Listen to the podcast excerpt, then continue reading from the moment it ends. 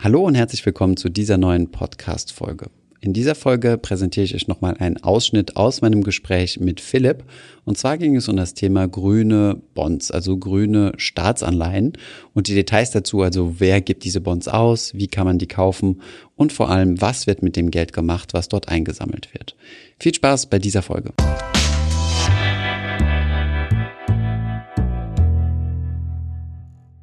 Jetzt gibt es eine, eine ähm, ja, Art von Anleihen, die du eben ganz kurz angerissen hast, wo ich gesagt habe, sprechen wir gleich mhm. drüber, und zwar das ganze Thema Green Bonds. Ja. Ähm, wir haben auf unserem Kanal schon einige Videos zum Thema ESG-Investing oder, oder grünes Investieren, nachhaltiges Investieren, ethisch korrektes Investieren und so weiter gemacht, mhm. wo man quasi statt jetzt ein ganz neutral, also ein marktneutrales Portfolio zu kaufen, ähm, nicht alle Werte kauft, die zum Beispiel in so einem MSCI World drin sind, sondern gewisse ähm, Firmen rausschmeißt, zum Beispiel Rüstungsunternehmen, Tabakproduzenten, Alkoholproduzenten oder sowas. Ähm, jetzt haben wir im Vorgespräch schon darüber gesprochen, das gibt's auch bei Anleihen. Wie funktioniert das? Also diese, diese Green Bonds, was steckt dahinter? Wo fließt das Geld rein? Warum sind die green?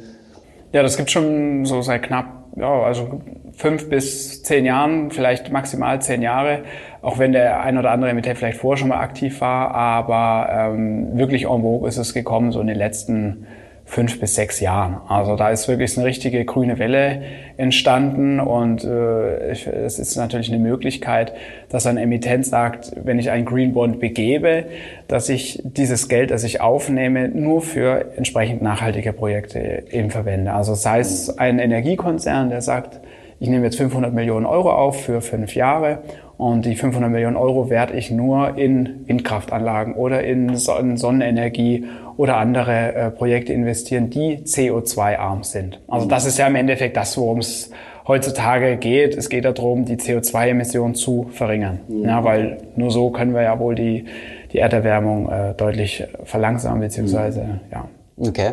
Und ähm, wie sieht das aus? Also du hast von dem äh, Green, von dem, einem deutschen Green Bond gesprochen. Mhm. Äh, wie, wie kann Deutschland green sein? Also was wird dann da investiert oder könnte man sich vorstellen, woran investiert wird? Ja, also die Bundesrepublik Deutschland hat das auch vor, dieses Jahr jetzt zum ersten Mal noch zu machen. Das ist zu erwarten. Äh, im Ende August wird es da wohl deutlich mehr Informationen geben. Bislang ist nur bekannt, dass im September der erste Green Bond begeben werden soll. Es soll wohl ein zehnjähriger Bond geben, der so im Volumen acht bis zwölf Milliarden sich befindet. Und äh, klar, jetzt äh, schlagern vielleicht bei dem einen oder anderen die Ohren, wenn man so einen Betrag von acht bis zwölf Milliarden denkt. Aber äh, ja, wenn, wenn man dann so sieht, auf, auf was für ein Volumen runtergerechnet, ist das ja eigentlich prozentual sehr wenig. Mhm. Und andere EU-Staaten sind ja schon deutlich weiter. Also Frankreich beispielsweise macht da schon sehr viel und auch in einem langen Laufzeitenbereich. Wo wird dann investiert?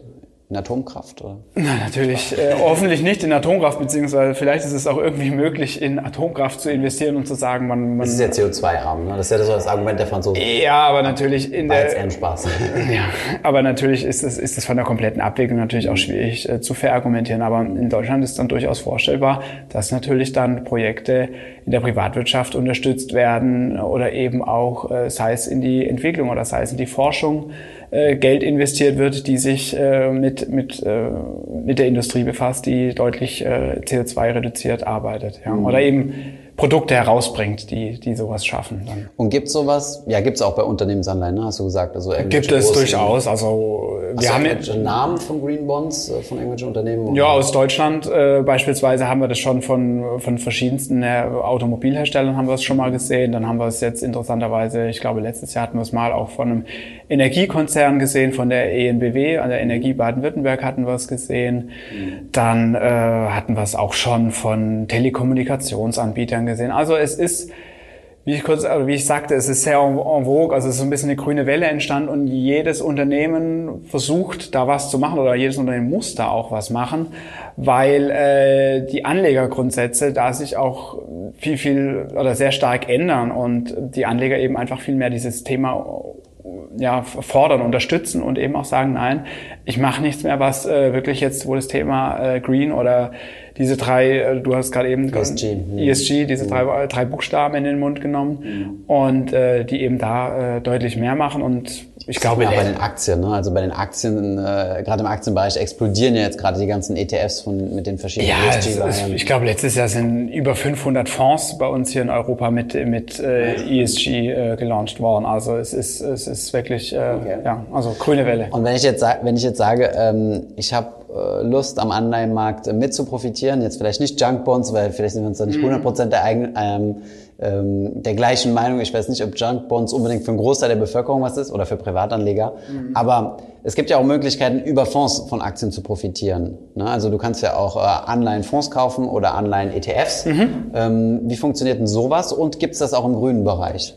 Das gibt's auch im grünen Bereich durchaus. Also können wir jetzt vorstellen, wenn jetzt der gerade für was den Staatsanleihenmarkt angeht, äh, da deutlich mehr Emissionsvolumen vorhanden ist, dass sich dann auch das alles ein bisschen mehr diversifiziert. Also es gibt, es gibt gerade ETFs, wo natürlich dann einfach Emittenten gewichtet sind äh, oder deutlich stärker gewichtet sind, die eben auch schon viel, viel mehr Anleihen emittiert haben im, im grünen Bereich. Mhm. Und äh, das entwickelt sich alles sehr, sehr, sehr, sehr stark. Und äh, ja, okay. Und ähm, ja, wie stellt sich das da? Also wie kann ich mir so einen Anleihen-ETF vorstellen? Ist das wie bei den Aktien? Kauft ihr einfach die Anleihen und weißt du vielleicht, was es so ein bisschen für Ausgestaltungen gibt? Also es gibt mhm. ja, ja kürzer laufende, lange, länger ja, laufende. Ja, es gibt, es gibt dann bestimmt, oder es gibt eine Benchmark dann, die sich damit befasst. Äh, ich meine, bei, bei ETFs haben wir das jetzt mal ganz einfach bezogen, auf DAX bezogen, ETF DAX, ja, 30 Titel, darin wird investiert, entsprechend eben der Gewichtung.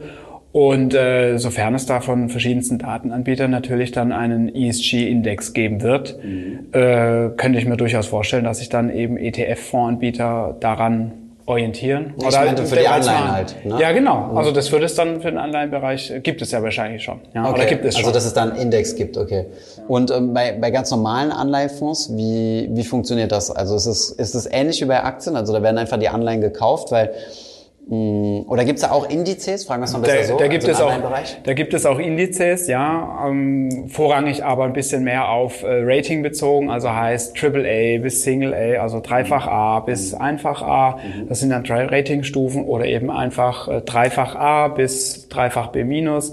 Das ist dann der Bereich, den wir vorhin hatten, wo wir darüber gesprochen haben. Das sind dann wirklich äh, Anleihefonds, die sagen, hier, wir investieren nur in Investment Grades und nicht in Foreign Angels, weil die sind ah. ja dann draußen. Ah, okay, verstehe. Und ähm, gibt es dann auch da regionale Begrenzungen? Also wer sind so die, die Herausgeber von solchen, von solchen Indizes? Kannst du also so ein paar Namen nennen? Ja, ist das auch so klassisch MSCI und Co. Oder? Ja, beispielsweise. Ja, natürlich gibt es gibt aber auch Indizes von äh, diversen äh, Investmentbanken, die die Indizes haben. Beispielsweise die Bank of America ist ein ist da ein, ist da ein äh, Anleihe-Indice-Anbieter mhm. oder äh, Barclays High Yield Index gibt es beispielsweise. Mhm. Also es gibt da verschiedene Indizes. Es gibt aber auch äh, zum Beispiel ähm, Fonds, die oder ETFs bereits, die, die sich an verschiedensten Credit-Default-Swaps orientieren. Mhm. Beispielsweise für für Europa gibt's den ähm, äh, iTrax Europe oder den iTrax Crossover und Crossover sind High-Yield-Titel und Europe sind äh, Titel, die sich im Investment-Grade-Bereich befinden und okay. Und ähm, jetzt mal noch eine Frage. Also wenn ich, äh, wenn ich jetzt sage, okay, ich will nur in Investment Grade investieren, also entweder Triple A oder bis, wie du gesagt hast, Single A, ähm, kann ich denn da überhaupt noch Rendite mitmachen? Also die Frage ist ja, weiß nicht, ob du das vielleicht bei uns so beobachtet hast, aber ähm, wir sagen ja so, du musst ja erstmal so eine Level 1 Asset Allocation machen. Ne? Du sagst, wie viel Geld will ich in den risikobehafteten Teil, sprich Aktien oder Immobilien oder Rohstoffe investieren, wie viel will ich risikofrei? Und risikofrei könnte ja dann entweder ein Tagesgeld sein oder sehr sichere Staatsanleihen. Korrekt, ja. Lohnt sich das deiner Meinung nach noch, in sehr sichere Staatsanleihen zu investieren? Ja, wir hatten gerade vorhin ja ein bisschen über negative Rendite gesprochen und ja, man muss sich durchaus bewusst sein, äh, man bekommt weniger zurück, als man bezahlt hat, aber äh, dafür ist das Geld äh, zu fast 100 Prozent eben sicher. Also es ist eigentlich für mich unvorstellbar zu sagen, eine Bundesrepublik Deutschland äh, kann ihr Geld nicht zurückzahlen oder sei es in den USA oder allein in Europa, dass wir da nochmal einen Staat sehen sollten, aber äh, das, das, ja. Okay, aber ähm, spiegelt sich das auch in den Fonds wieder, also in so sicheren Fonds? Also siehst du da tatsächlich, dass die Kurse nach unten gehen, also dass du da täglich, äh, oder was heißt täglich, äh, jährlich äh, tatsächlich Negativrenditen hast? Mm, ja, natürlich sieht man das, gerade wenn wir dann Anleihefonds haben, die sich natürlich dann Laufzeiten gemäß im kürzeren, mhm. also vergleichbar Geldmarktfondsbereich befinden, wo eben einfach die Renditen negativ sind. Das, mhm. Das äh, ist dadurch eben, oder ist klar abzulesen, ja. Vielleicht ähm, in dem Kontext dann nochmal, kannst du uns nochmal ganz kurz erklären, ähm, warum es schlechtere oder geringere Renditen gibt oder Negativzinsen sogar im kurzlaufenden Bereich und etwas weniger im langlaufenden. Also du hast ja so einen Unterschied zwischen, zwischen den unterschiedlichen Laufzeiten. Mhm. Ja klar, du siehst natürlich im kürzeren Laufzeitenbereich, dass man eben sagt, hey, ich will mein Geld nur für eine kurze Zeit anlegen. Das wollen möglichst viele Leute machen, ja. Und äh, daran sieht man natürlich, die Nachfrage ist sehr, sehr groß, wie beim Tagesgeld zu sagen, hier, ich will vielleicht jetzt hier viel, viel Geld parken. Und das ist auch so, vorhin werden also über die äh, expansive Geldpolitik der Notenbank gesprochen. Natürlich, es gibt eine Geldschwemme am Markt. Und die Leute äh, werden vielleicht dann aus anderen, anderen Assetklassen rausgetrieben oder wie wir dann zu Zeiten Corona gesehen haben, äh, wenn wir dann einfach wirklich einen massiven Renditeabfall sehen, wo wirklich einfach mal die zehnjährige Bundesanleihe von minus 0,5 Prozent dann auf minus 0,9 äh, eben nach unten geht. Ja, also da wirklich massiv richtigen Druck sieht und gerade im kurzen Bereich war das äh, zur Corona, äh, also Anfang. Das heißt, die negativen Renditen sind noch negativer geworden. Genau, Anfang März, das, das war, das war wirklich enorm. Ja. Okay. Okay, das heißt, es gibt da viel Nachfrage, deswegen ähm, braucht die Bundesrepublik nicht, also deswegen können die sagen, naja gut, äh, ja, für die Bundesrepublik ist, ist es ja, natürlich gut. Ist es gut, klar. sie muss weniger zurückzahlen. Klar. Und auf der anderen Seite, also wenn ich in länger laufende Anleihen investiere, kann ich Rendite haben. Gibt es noch deutsche Staatsanleihen, die, äh, die positiv rentieren? Ja, das gibt es noch. Gerade natürlich im, im längeren Laufzeitenbereich, also im 30-jährigen Laufzeitenbereich ist das möglich. Wo sind wir da ungefähr? Hast du so eine Größenordnung? Nein, ist nicht schlimm. Leider jetzt gerade nicht, äh, aber es ist, es ist der Nullkomma-Bereich. Ja? Okay. Also ich kann jetzt keine genaue Zahl. Ist kein Prozent. Hm. Es ist kein Prozent. Hm, okay, interessant. Okay, dann kommen wir nochmal darauf zurück. Das heißt, als Privatanleger, wenn ich die Wahl habe zwischen einem Tagesgeldkonto ähm, und, einer, und einem Anleihefonds und einem sicheren Anleihefonds würde ich mich ja eher für das Tagesgeldkonto entscheiden, weil dann ist ja das Problem der Bank, dort wo ich mein Tagesgeld parke, äh, wie sie das Geld anlegt, um keine Verluste zu machen. Klar, mhm. Logo, ja. Okay. Ähm, Wenn du ja eine Anleihe kaufst, hast du ja auch noch mal ein bisschen einen anderen Prozess dahinter. Du hast Abwicklungskosten. Ja, selbst Anleihe ist zu kompliziert, finde ich. Also für Privatanleger eine Anleihe, du, Geld du hast zu ja parken. gesagt, ja, wenn dann höchstens einen kurzlaufenden Anleihefonds, das, das würde Sinn machen. Aber einzelne Anleihen heraussuchen, ist halt schon ja. sehr, sehr aufwendig und das Ganze für 0, oder sogar minus 0, irgendwas macht wenig Sinn, oder? Ja. Macht wenig Sinn. Okay. Und wie ist das dann mit den kurzlaufenden Anleihenfonds? Habt ihr da noch, also ist da noch Geld drin oder, oder sieht man da kontinuierlichen Kapitalabzug? Man, ich glaube, es ist durchaus im, oder es ist durchaus in diesem Geldmarktfondsbereich weniger äh, Geld vorhanden oder we weniger Kapital vorhanden und äh, was natürlich, äh, wo du dir vorstellen kannst, jetzt gerade eben kurz skizziert, zum Corona-Bereich oder äh, zu Corona-Hochzeiten oder als der Kapitalmarkt sehr stark abgeschmiert ist, Anfang März, ist da massiv Geld reingeflossen, weil natürlich die Leute, man hat es ja am DAX gesehen, er ist innerhalb von vier Wochen um 50 Prozent gefallen. Mhm. Das Geld muss ja irgendwo hin. Klar, irgendwann haben die Leute dann auch mal angefangen, Gold zu kaufen. Es wurde ja erstmal alles äh, liquidiert, also überall wurden erstmal Positionen verkauft, aber das Geld muss ja, wird ja trotzdem irgendwohin umallokiert. Allokiert. Bestimmt haben auch diverse Banken sehr, sehr hohe Einlagen plötzlich bekommen. Aber ähm, Leute haben auch ihr Geld natürlich in äh, Geldbankfonds umgeschichtet. Mhm. Ja. Okay. Super interessant.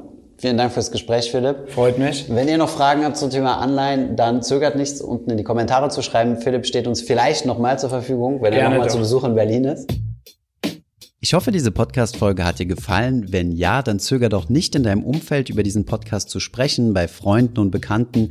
Ich denke, es gibt auch in deinem Umfeld viele Menschen, die sich für das Thema finanzielle Bildung interessieren oder interessieren sollten. Wenn du auf iTunes bist, würden wir uns auch freuen, wenn du uns eine positive Bewertung dalässt. Das hilft uns, den Podcast noch einfacher auffindbar zu machen. Alle wichtigen Links und Verweise findest du wie immer in den Show Notes zu diesem Podcast. Vielen Dank fürs Zuhören und bis zum nächsten Mal.